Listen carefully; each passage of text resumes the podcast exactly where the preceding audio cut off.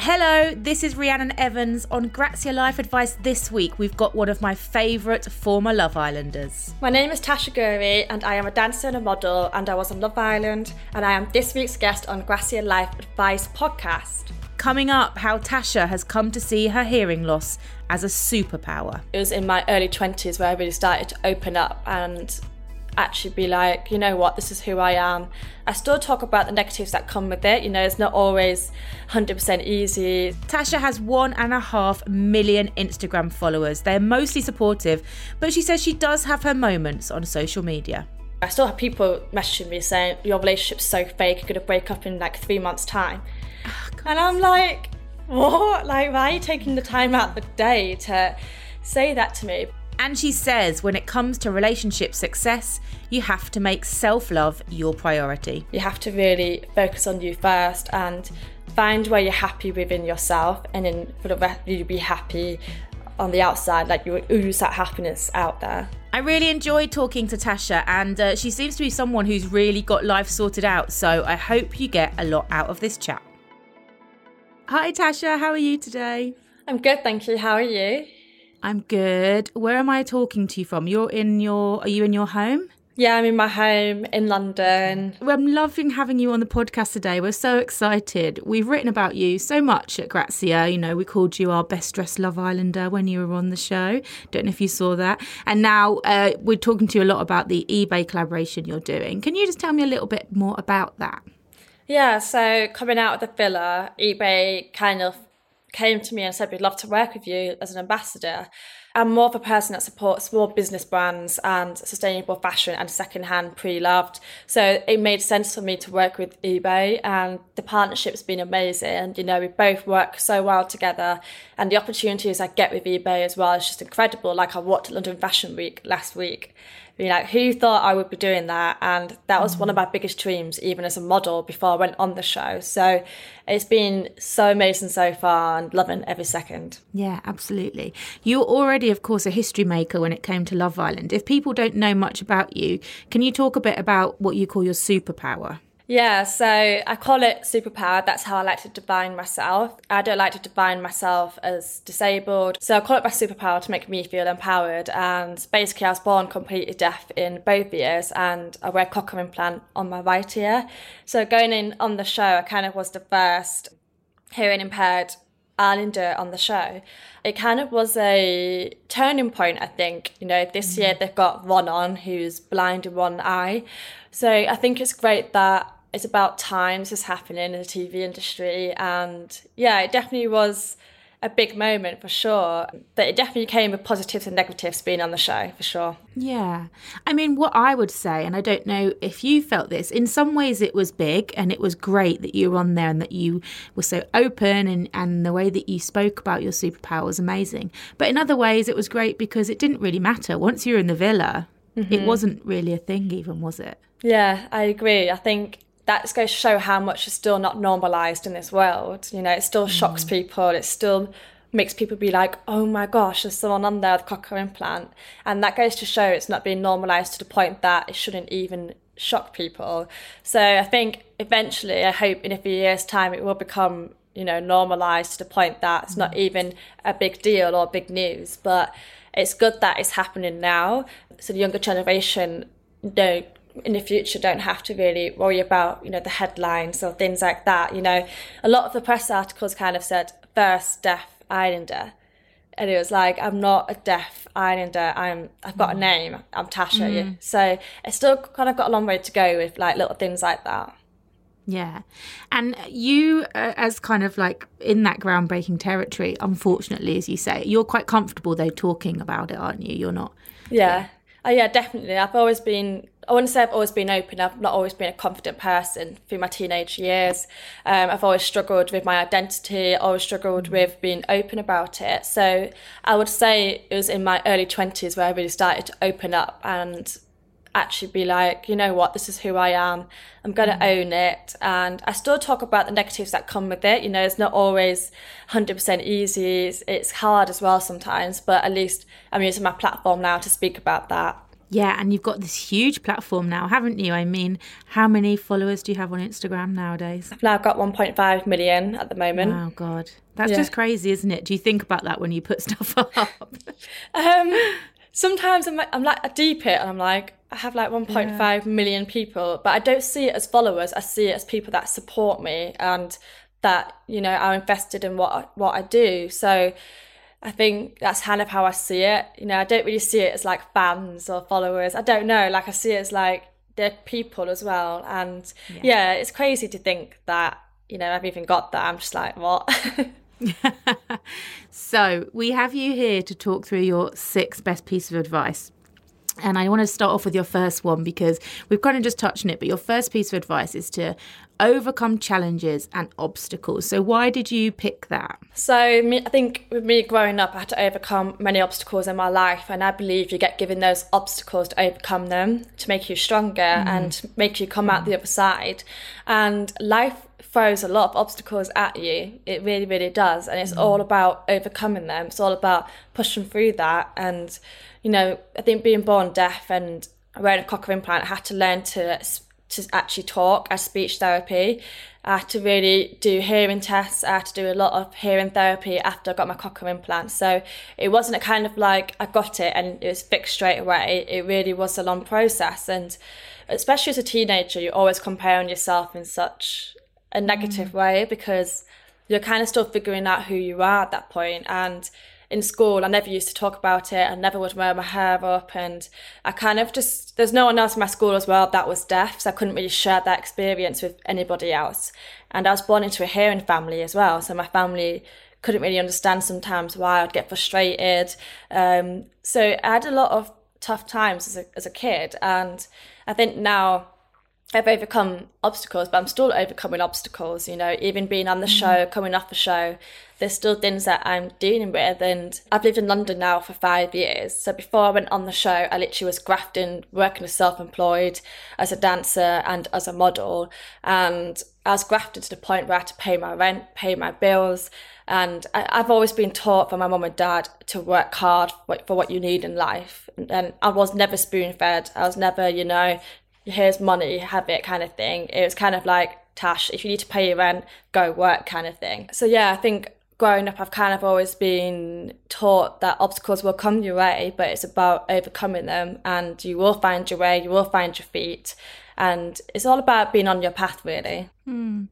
And when you say you still face challenges today, what kind of things are you kind of coming up against? So even nowadays, I get concentration fatigue. It's very common with um, deaf okay. and hearing impaired. So for me, for example, I lip read, and think about my day to day kind of life. I probably speak I speak to a lot of people in my day to day life and communicate with people, especially social events. For example, ITV Plus is a good example. There's so many people there, and you're having conversations with people. Background music, it's loud, and mm. I'm overworking my brain to the point that I get migraines and headaches, and I just get so wiped out that the two days after I'm just so drained. And it's just mm. something I deal with. I dealt with it on the show, but the reason why I didn't speak about it on the show is because I've dealt with it my whole life. I didn't need to kind of say it to anyone. I just kind of be like, I've got a bit of headache, and that's kind of how I just you know do it, do it. And I think challenges with day to day, I still sometimes have down days where I think you know I still sometimes doubt myself. I think that's natural though. Like humans do have that, and I think It's it's still a work in process. It's still you know finding my confidence. I'm, I'm confident, and you know I have my own podcast and stuff coming up, and it's like well actually everyone still has their thing behind closed doors and i'm still kind of figuring out to find really find my 100% confidence with it that makes sense. Yeah absolutely well yeah i think it's something that everyone struggles mm. with completely. Can you talk about what your podcast is going to be? Oh so my podcast is called superpowers with tasha and it's really all about empowering and it's really about it's not just about the deaf communities i've got people on that's non-binary so the knee injury that's you know shattered their dreams. I've got someone that's got alopecia blindness, and it's really just all about sharing experiences and giving them a, a, platform to talk about their experiences and to help people out there. So it's really empowering podcast. Basically, it's it's amazing. And obviously, there you talked about superpower. Can I just ask, we why did you start to call it your superpower? Where did superpower come from? It came from my parents pretty much. Um, my dad's kind of always said it's you know your superpower. The times, the days I doubt myself, the days where I felt down, my dad would kind of be like, "Look, Tash, it's your superpower. You know, it makes you different, of course, but in a good, positive way, not in a bad way." And I think that kind of always stuck with me. And I don't like to refer to myself as disabled or someone that's got disability.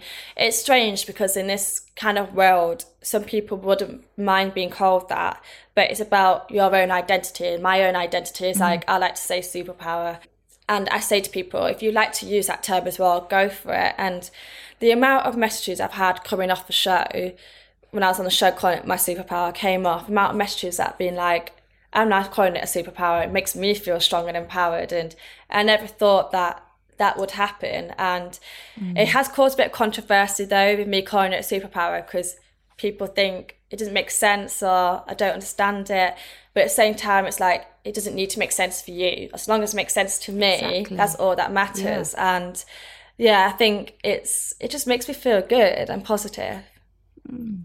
I think so often people mistake having a platform for telling everyone what to do. Mm. Like, you know, you can you should be able to speak to a lot of people and still talk about what works for you personally. I agree, I agree. And I think, yeah, there's definitely a lot of a bit of controversy with it and it, it's you know, I'm not forcing it on anybody. Like when I talk mm. about, mm. for, for example, if I say, you know, children with superpowers, that's me saying I like to call it superpower because that's how I say it.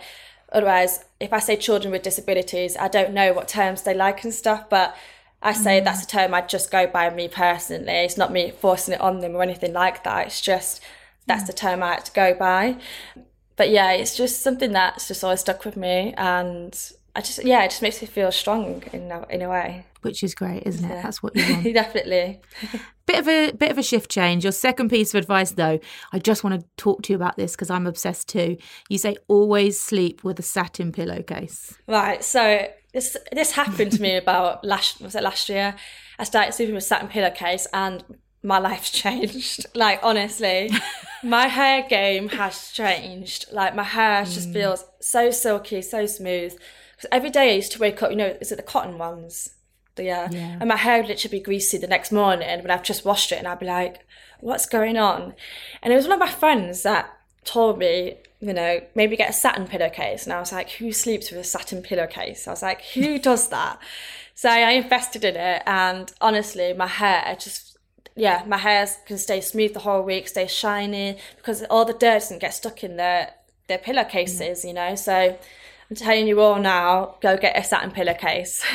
yeah, it's worth the investment. Uh-huh. I'm a convert. You're not there yet, Tasha, but when you get slightly older and you wake up with like creases in your face, mm. it stops that too. Yeah. It's a wonder. It's a wonder. I don't know why it's uh, not everyone's talking about it. Are you going to try and start your own satin pillowcase brand? I feel like there's a little niche in the market, maybe. Maybe. That's a good idea, actually. Mm. Once you come off Love Island, the idea is, right, that everyone's like, throwing deals at you and brands, brands, brands. And obviously, you were working with eBay, but was it like that? Was people just coming to you with loads of stuff?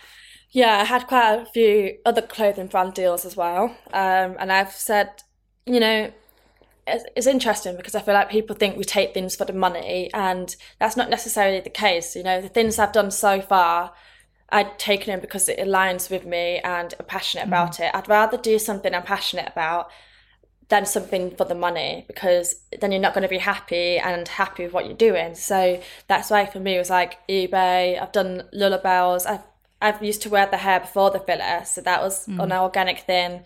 I've done Ann Summers. I'm with Ann Summers now. I love the lingerie. I love the way they're so diverse and representation within their brand as well. I'm working with L'Oreal. Um, so I'm working with the brands that really do align with me, and yeah. it's like you do have things thrown at you, thrown at you, but I've said no to so many things. I'm that kind of person where I'd be like, if it's not going to make me happy, then I'm going to say no. Regardless, even if they paid me two million pounds, I still will say no because my happiness comes first before anything. Yeah, yeah.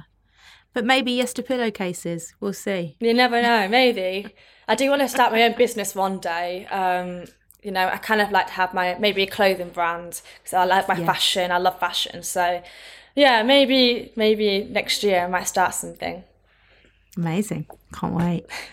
Uh, your third piece of advice. Tell me what that is. Communication is key with relationships. So, okay, with that, communication i think i think everyone says it but it really is key with relationships like if you don't have that as your foundation your relationship probably 50% below isn't really going to work because you have to communicate every single time and i think andrew's my first serious relationship i would say you know i've made it past the five five month mark in the filler i said my longest relationship was five months and together it's mm. been it's been seven months now so i'm like i made it past the the five month and and I think being on the show, me and Andrew had such a rocky journey in there, but what mm. kept us going was communication.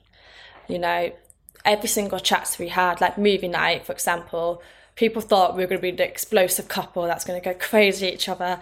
But I literally sat there, I was like, oh, I do you know all this? And Andrew was like, oh, we spoke about this already. And we were absolutely chill because, you know, you don't see every single conversation on the show. You know, they can't mm. show every single conversation. And there's probably 80 percent conversations weren't shared with me and Andrew. So we have really good communication even to this day now. Where you know if Andrew's feeling down, I'd be like, talk to me, like t- tell me how you feel and talk to me. And I think it's better to have that, and mm. that way your communication will get stronger and obviously relationships isn't always going to be plain sailing it is going to get hard so i think if you if you've got that you can build on it then you'll be fine I mean, relationships get hard, but what's it like when millions of people have watched you get together and seen your ups and downs, and then everyone thinks they're involved? Mm. I mean, that must hmm. add so much complication. I think I'm still getting used to that. I think it's hard because you're in the public eye now, and mm. you know, and people think they have an opinion on our relationship when really they they, they're not really entitled to have that opinion because they don't really know what our relationship's like. You know, I still have people messaging me saying, Your relationship's so fake, you're going to break up in like three months' time. Oh, and I'm like, What? Like, why are you taking the time out the day to say that to me? But it's like, it's hard because I say to people, you can't have a fake relationship if you're living together, if you're meeting the parents, if you know you're doing things together, going on holiday. I could I could never fake my feelings like that to do that. Like that you're also hurting the family and the friends and mm. you know, it really is hard because especially when the new show's on as well, my and Andrew's relationships getting compared to people's relationships in the villa. And it's like it's such a um it's still I'm still getting used to it, I think, and it's hard sometimes because you can get compared in such a negative way, and it's kind of like I wish mm. people would start leaving us alone a little bit because we're happy now, we've moved on, and some people won't let go what happened in the villa, and it's like if I can let go and move on, why can't you? You know, kind of thing. It it's crazy. People can really really get invested in our relationship. Like if I don't post for like a day of and with Andrew, people literally have you two broken up. Like if you two broken up, I'm like. Mm it's honestly, I'm still getting used to it to, the, to this day. It's crazy. Yeah. It must feel so mad. I mean, on the flip side, are you watching this series and then are you invested in lots of other people's relationships? Do you see it from the other side? Well, it's interesting. With me watching it, it's it's kind of like I don't make judgments on the Islanders. I don't make judgments okay. on relationships because I'm like, now we know what happened. Like it's like on the other side, it's like you don't see every single thing, and it's like mm you know, people can be like, how come they just made up after they just had an argument? Was that maybe they had a conversation in the middle? You just didn't didn't see that. So how I watch it now, I keep an open mind. I don't, you know, shoot at someone and be negative about them because you know it's hard because someone can get a really bad edit to look like a villain a villain and mm. the example that happened with me at the start um, and that's just how it works because each Islander needs a storyline and it's all about storylines in there. But I think they're all great and I think people forget they are human. They're not yeah. robots with TV personalities. And yeah, I mean, the show so far is great, but it's definitely weird to watch it because I'm like, oh my gosh, it feels really weird, really weird. We'll be back with more from Tasha after this. We're still here with Tasha and we're about to go into her fourth piece of advice. Tasha, can you tell me what that is, please? So the fourth one is be patient, there's time. Okay. So with this one, I think patience is key and it's kind of like mm. hang in there, everything's going to be okay. And I wish that was the advice I gave to myself, my younger self. Because yeah. I think back then I kind of was thinking about my life, thinking, what am I going to do with my life? How am I going to make money? How am I going to get home? Like all the stress that comes with, you know, when you're young and you don't really learn much about finance, mortgages, all these kind of things. And my career as well. I was stressing about my career and I was getting told things left, right, and centre what to do with my life. You know, go mm. go do law, go do all these kind of things. And I was like, that's not what I want to do. And you know, it's all about being patient and it come to you kind of thing. But you also have to put it out there. You have to work hard as well. You can't just sit there and let it come to you. You really do have to it's like 50-50 like you, you do first is 50 you do 50 you meet in the middle mm. and mm it's just about hanging in there and as, as hard as times get, just be patient. The storm will pass. It's all about letting the storm pass. And yeah, the storm can get really hard, but the sunshine will come the next day, kind of thing. Yeah. So before Love Island, you were mostly a dancer, mm-hmm. dancer with some mid- modelling, yeah? Yeah, so I did dancing and modelling. And the thing is with that kind of industry, it's not always consistent. It's not like a nine mm. to five job when you've got a fixed salary. It's very like, you have to do auditions and with modelling you can be booked for a year and working for the same brand and all of a sudden they can be like okay we don't need you anymore so it's mm. very kind of like that kind of world and i did work nine to five um, at tiffany and co i used to do that sometimes as a job so i have worked nine to five as well before and it's it's definitely hard because there could be months where you don't actually work but it's like you need money and you have mm. to kind of have to venture out into other things but that's how it works pretty much with life and self-employed is definitely a tough tough job because you're mm. really grafting, but you're grafting because you're passionate about something you want to do. Yeah. So it's yeah, it definitely is a a, a journey. I've got to say. Um, with dancing and modelling, but I've loved every single second. I've had amazing experiences with those jobs. Yeah. And I, I bet, like, is it a strange world to be in as well, right? Because it's so judgmental and so quickly judgmental, I imagine, too.